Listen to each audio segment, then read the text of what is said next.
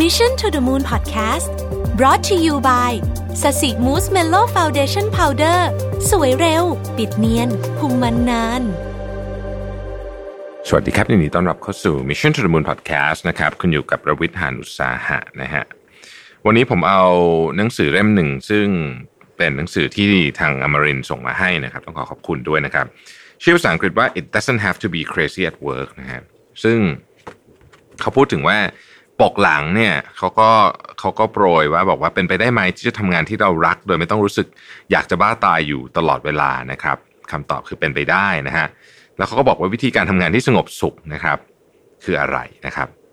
ทำงานวันละ 8 ชั่วโมง 40 ชั่วโมงต่อสัปดาห์ มีเวลาส่วนตัวเต็มที่ จังหวะก้าวของวันที่กำลังสบาย ไม่มีงานวันเสาร์อาทิตย์ ประชุมน้อย ไม่ต้องเร่งรีบกระหืดกระหอบ เดทไลน์ที่ทำได้จริง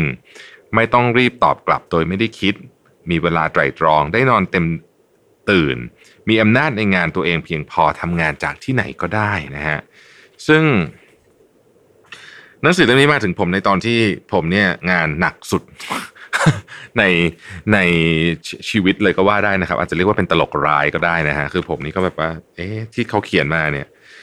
ทำงานวันละแปดชั่วโมงอะไรเนี่ยนะฮะมีเวลาส่วนตัวไม่มีงานเสาร์อาทิตย์นี่คือตรงข้ามหมดเลยนะครับผมนี่ทำตรงข้ามอยู่เกือบทุกเรื่องเลยเนี่ย เอ่อต้องบอกก่อนว่าจริงๆ แล้วคนเขียนเนี่ยเป็นบุคคลที่ค่อนข้างจะประสบความสำเร็จมากๆเลยนะครับ ก็เป็นผู้ร่วมก่อตั้งคนหนึ่งนะครับเจสันฟรีนี่เป็นผู้ร่วมก่อตั้งและประธานเจ้าหน้าที่บริหารของ Base Camp นะฮะแล้วก็เขาเขียนหนังสือเรื่อง Rework กับ Remote นะน่าจะ Rework ที่ทุกคนคุ้นแน่ๆ Remote ก็เป็นหนังสือเล่มหนึ่งที่ดีนะครับแล้วก็อีกคนหนึ่งนะครับคือเดวิดแฮนสันนะครับก็เป็นผู้ร่วมก่อตั้ง Basecamp เหมือนกันนะครับเขียน Rework กับ Remote นะฮะแล้วเขาก็เป็นผู้สร้าง Ruby on Rails นะครับ framework สำหรับซอฟต์แวร์นะฮะซึ่ง Twitter Shopify GitHub Airbnb และ Square ใช้อีกคนอีกเพียบเลยใช้อยู่นะฮะ Ruby on Rails นี่คือแบบคือคือคือพีคมากเอ่อคือทั้งสองเนี่ยคือเป็นบุคคลที่ประสบความสำเร็จหน้าที่การงานอย่างมากนะครับ แต่ว่าเขาบอกว่าเขาเขาค้นพบวิธีที่ที่ที่เอ่อไม่ต้องทำงานแบบบ้าคลั่งนะฮะซึ่งซึ่ง อาจจะฟังดูเอ่อแปลกนิดนึงเหมือนกันในในยุคที่ดูเหมือนว่าคนเราถูกพยายาม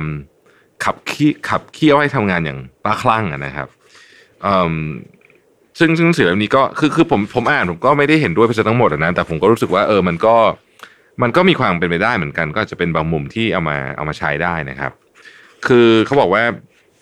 เราอยู่ในโลกที่แบบการทำงานหนักดูเหมือนจะคล้ายๆกับเป็นถ้วยรางวัลเป็นทรอฟี่อะไรประมาณนี้นะเขารู้สึกว่า เออมันมันมันไม่มันไม่จำเป็นต้องเป็นแบบนั้น ผมเลือกเอาบทที่ผมชอบมาแล้วกันนะฮะบทหนึ่งเขาพูดถึงคุณภาพของเวลาหนึ่งชั่วโมงนะฮะเขาบอกว่าเวลาแบ่งเอ่อวิธีแบ่งเวลา 60 นาทีนี่มีมากมายนะครับ เอาหนึ่งคูณหกสิบก็ได้หกสิบหนึ่งคูณหกสิบก็ได้หกสิบนะสองคูณสามสิบก็ได้หกสิบสี่คูณสิบห้าก็ได้หกสิบนะฮะยี่สิบห้าบวกสิบบวกห้าบวกสิบห้าบวกห้าก็ได้หกสิบนะครับทุกข้อได้ผลหกสิบ เท่ากันหมดนะฮะแต่มันเป็นคุณภาพที่แตกต่างกันโดยสิ้นเชิงนะครับ ชั่วโมงที่เราตามหาคือ1คูณ60 ก็คือ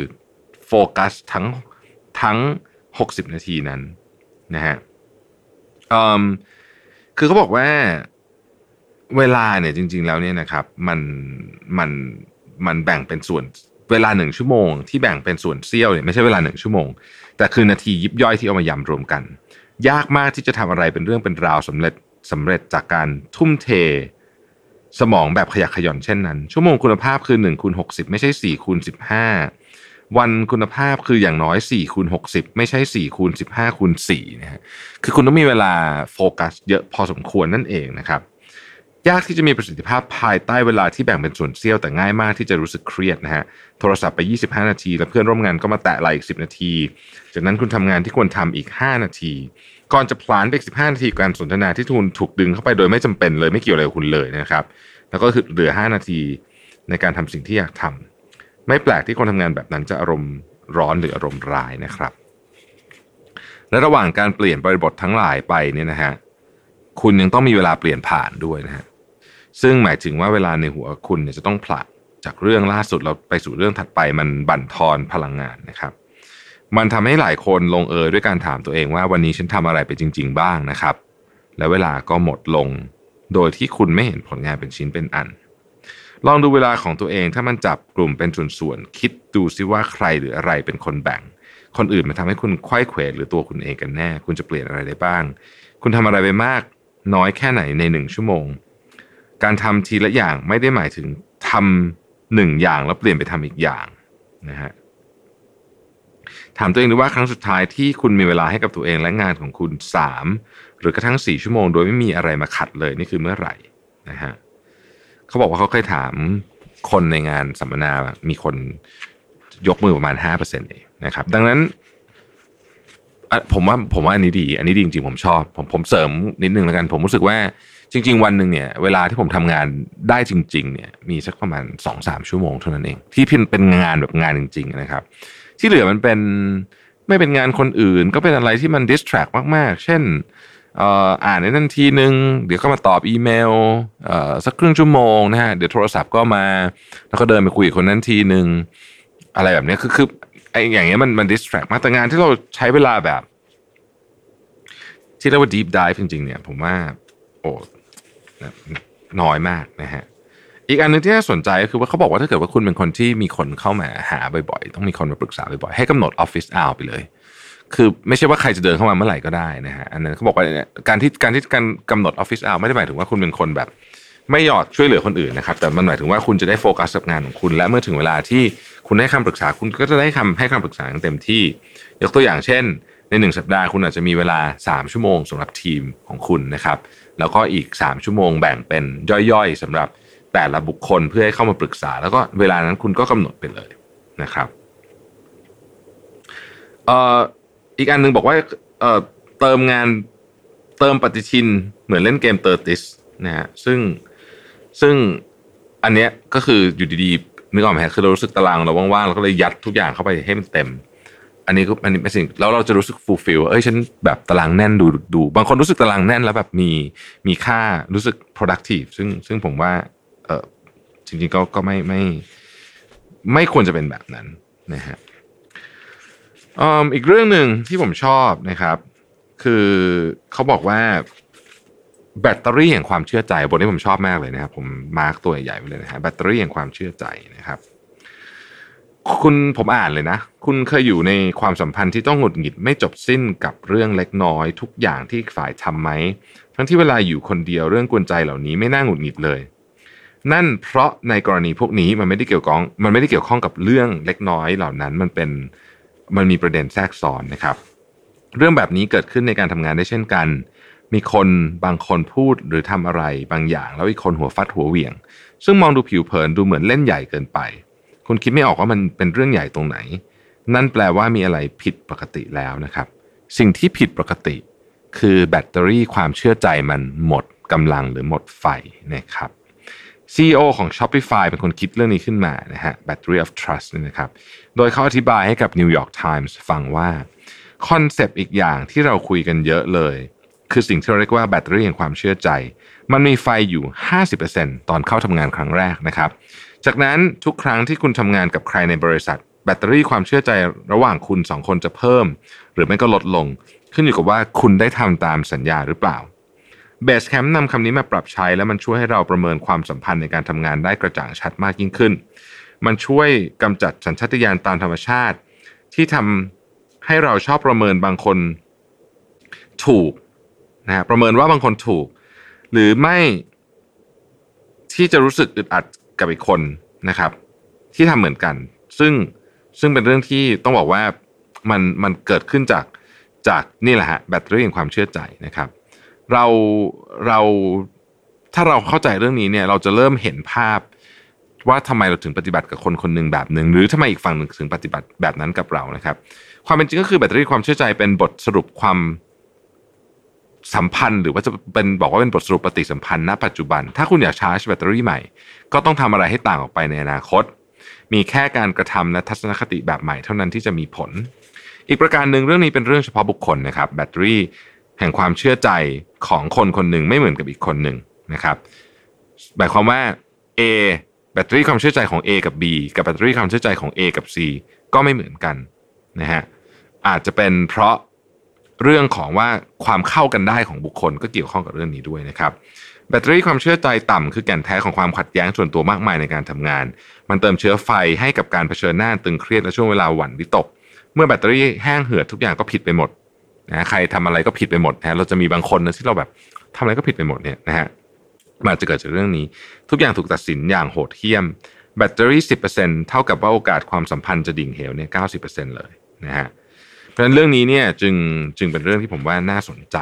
น่าสนใจมาก ๆ ที่เราต้องพิจารณาว่า เวลาเราทำอะไรกับอีกคนหนึ่งเนี่ยเราไปทำลายแบตเตอรี่ความเชื่อใจหรือว่าไปลดหรือเปล่า แล้วเราทำกิจกรรมอะไรที่เพิ่มเติมได้ไหมนะฮะผมถึงพยายามสิ่งที่ผมพยายามทำสมัยก่อนผมแย่มากเรื่องนี้ก็คือ บางทีนัดใครแล้วผมก็แบบไม่เข้าประชุมไม่อะไรเพราะว่ารู้สึกว่าตัวเองยุ่ง แต่จริงเนี่ยมันเป็นการทำลายแบตเตอรี่แห่งความเชื่อใจ เพราะฉะนั้นผมจึงพยายามมากที่จะ ที่จะรักษาสัญญาให้ได้นะครับ อีกการนึงเขาบอกว่าคำพูดของเจ้าของเนี่ยมีน้ำหนักมหาศาลในที่นี้หมายถึงเจ้าของบริษัทเนี่ยนะฮะเขาบอกว่าเพียงแค่คุณอาจจะสมมติว่าคุณเดินผ่านทีมการตลาดแล้วคุณบอกว่า เออเราน่าจะพี่ว่าเออเราน่าจะทำ account IG ของเราให้ตื่นเต้นได้มากกว่านี้นะครับทันทีที่คุณพูดแบบนั้นเนี่ยจริง ๆ คุณบอกมันเป็นความคิดเห็นของคุณเฉยๆนะไม่ได้มี คุณไม่ได้ตั้งใจด้วยซ้ำว่าจะจะให้เขาทาอะไรนะจริงๆแล้วคุณแค่มีความคิดเห็นขึ้นมาเฉยๆแต่ว่าสิ่งคำพูดของคุณเนื่องจากว่าคุณเป็นผู้นำองค์กรเนี่ยมันหนักมันมันเป็นคำพูดที่มีน้ำหนักเยอะมากนะครับ ทั้งที่มันจะกระโดดไปทิ้งงานที่ทำอยู่ แล้วก็ไปทำแอคเคาท์ไอจีให้ออกมาเป็นแบบที่คุณพูดก็ได้ ซึ่งมันหมายถึงว่าคุณไปทำลาย ต้องบอกว่า ใช้คำว่า ไปไปทำให้ตารางเขาปั่นป่วนไปหมด ไปจัด priority ใหม่ให้เขานะครับ ดังนั้นในฐานะผู้นำองค์กรเนี่ยคุณต้องหักห้ามใจอย่างมากที่จะไม่คอยโยนไอเดียใส่ทุก ๆ คนนะฮะจนกว่าคุณจะรู้สึกว่ามันเป็นสิ่งที่ชัดเจนพอแล้ว ที่คุณอยากจะพูดจริง ๆนะครับ นั่นก็คือถ้าจะให้สรุปอีกทีก็คือ พูดให้น้อย หรือว่าฟังให้มากก็อาจจะได้นะฮะอาจจะคิดอย่างนั้นก็ได้นะครับ อีกเรื่องหนึ่งซึ่ง ผมว่ามันเป็นมันเป็นมันเป็นเรื่องที่เราก็พอจะรู้อยู่แล้ว แต่ทำทำยากมากๆเลยก็คือรู้จักพอนะครับ ก็เป็นอีกบทหนึ่งนะครับ จะสุขสงบได้เนี่ย คุณต้องคุ้นชินกับคำว่าพอ แม้ว่ามันจะไม่มีคำจำกัดความที่ชัดเจนนะครับ ว่าเมื่อไหร่ถึงจะพอนะฮะหรือว่าสถานการณ์แบบไหน ถึงจะพอ แต่ที่แน่ๆนะฮะก็คือว่าถ้ามันไม่เคยพอเนี่ย เราย่อมต้องทำงานแทบบ้าตายอยู่เสมอ เมื่อไม่กี่ปีก่อน เราพิจารณาดูเวลาที่ใช้ในการตอบอีเมลลูกค้า บางครั้งก็ใช้เวลาหลายชั่วโมง กว่าจะตอบ แม้นั้นอาจจะดูเร็วแล้วสำหรับบางคนนะฮะแต่ว่าสำหรับบางคนเนี่ยมันมันไม่พร้อมต้องเร็วกว่านั้นนะครับ เราเลยเริ่มตั้งเป้าเป็นหนึ่งชั่วโมง ลูกค้าเกือบทั้งหมดในจำนวนหลายร้อยคนที่เขียนถึงเราควรได้รับการตอบกลับภายในหนึ่งชั่วโมง ไม่ใช่ระบบอัตโนมัติด้วยแต่เป็นมนุษย์ตอบจริง ๆ อย่างรวดเร็วนะครับ เพื่อการนั้นเราจึงจ้างคนเพิ่ม แปะคำมั่นเรื่องการตอบกลับอย่างว่องไวลงบนเว็บไซต์ เริ่มตอบกลับให้ไวขึ้นและไวขึ้นอีก แล้วก็เริ่มกระหยิมยิ้มย่องกับความสามารถใหม่ที่เราค้นพบนี้ จากนั้นเราก็ละโมบอยากได้มากขึ้นไปอีกเด้แล้วถ้าเราลดเวลาลงจากหนึ่งชั่วโมงทำไมไม่เอาสามสิบนาทีอะถ้าสามสิบนาทีได้เราเอาสิบห้านาทีไหมแล้วถ้าเราทำสิบห้านาทีได้แล้วทำไมไม่ทำสักสองนาทีล่ะนะฮะแล้วเขาบอกว่าเขาพูดจริงนะครับสองนาทีนี่บางครั้งหนึ่งนาทีด้วยซ้ำที่ตอบกลับนะฮะ ก็ทำไมจะไม่ได้ล่ะใช่ไหม เพราะว่าในเมื่อเราควรจะทำให้เร็วที่สุด เท่าที่เร็วได้ แล้วมันก็ไม่มีคำว่าเร็วเกินไปหรอกถูกไหมนะฮะผู้เขียนบอกว่าผิด การตอบอีเมลหลายร้อยฉบับทุกวันภายในหนึ่งหรือสองนาที ไม่อาจทำได้ในระยะยาว ทีมงานที่กระยิมยิ้มย่องจากการทำตัวเลขพวกนั้น ได้เริ่มรู้สึกกดดันบางคนเริ่มรู้สึกแย่ถ้าใช้เวลาตอบกลับลูกค้า 3 นาที เมื่อเวลาเฉลี่ยคือ 2 นาที คุณคิดดูแล้วกันว่า ทีมงานรู้สึกแย่เพราะตอบกับลูกค้าภายในสามนาทีเนี่ยนะเราล้มขมำใส่เป้าหมาย ที่ไม่ได้ตั้งอยู่ในความเป็นจริงว่าต้องตอบให้เร็วที่สุดของที่สุดของที่สุด และมันได้สร้างความเสียหายอย่างใหญ่หลวง การทำอย่างนั้นมันทำให้เราพลาดคำถามสำคัญหนึ่งไปคือ เราควรจะตั้งเป้าหมายแบบนั้นหรือเปล่านะครับ จากนั้นเราเลยถอยทับนะฮะแน่นอนว่าลูกค้าชอบมากที่เราตอบอย่างรวดเร็ว หลายคนบอกกับเราอย่างนั้น พวกเขาอัศจรรย์ใจมาก แต่เราก็พบว่าพวกเขาอัศจรรย์ใจไม่ต่างกัน ไม่ว่าจะเป็น 5 นาที 10 นาที หรือแม้กระทั่ง 1 ชั่วโมง พวกเขาไม่คิดว่าจะตอบกลับด้วยซ้ำหรือคิดว่าต้องใช้เวลาเป็นวันๆหรืออีกหลายวันนะครับดังนั้นไม่ได้รับการตอบกลับใน 15 นาทีเขาก็อึ้งแล้ว เราแค่ต้องเร็วพอและ 15 นาทีก็เร็วพอ กระทั่งภายในหนึ่งชั่วโมงก็เร็วพอ นั่นทำให้ทีมงานของเราได้ผ่อนคลายความกดดันด้วย ทุกคนใจสงบลง พวกเขาได้ใช้เวลาคิดเขียนและช่วยเหลือลูกค้ามากขึ้น รีบร้อนน้อยลงทุกอย่างดีขึ้น ลูกค้ายังคงตื่นเต้นกับบริการน้องๆไวของเรา ซึ่งอาจจะช้ากว่าเดิมนิดหน่อย แต่ก็ยังล้ำหน้าใครในวงการ ทีมงานก็สบายใจขึ้นทำงานได้ดีขึ้น ดีขึ้นทั้งขึ้นทั้งล่องนะครับ นั่นมันไม่ใช่แค่ดีพอแต่ดีมากพอแล้ว ผมคิดว่ามีอีกหลายหลายประเด็นนะฮะที่ที่เขียนในนี้ที่ที่น่าสนใจเกี่ยวกับ จะบอกว่าเป็นการออกแบบดีไซน์ชีวิตการทำงานก็ได้นะฮะไม่อาจจะใช้ไม่ได้ในช่วงโควิด เพราะว่าช่วงโควิดงานเยอะเหลือเกินเนี่ยนะฮะแต่ผมก็ว่า ผมก็ว่ามันดีนะ ผมว่าเป็นหนังสือที่ดีนะครับ ผมไม่ได้เห็นด้วยทุกเรื่องที่เขาเขียนในนี้นะฮะแต่ว่าถ้าคิดว่าเขาเป็นบุคคลที่ประสบความสำเร็จมากนะฮะแล้วก็ยัง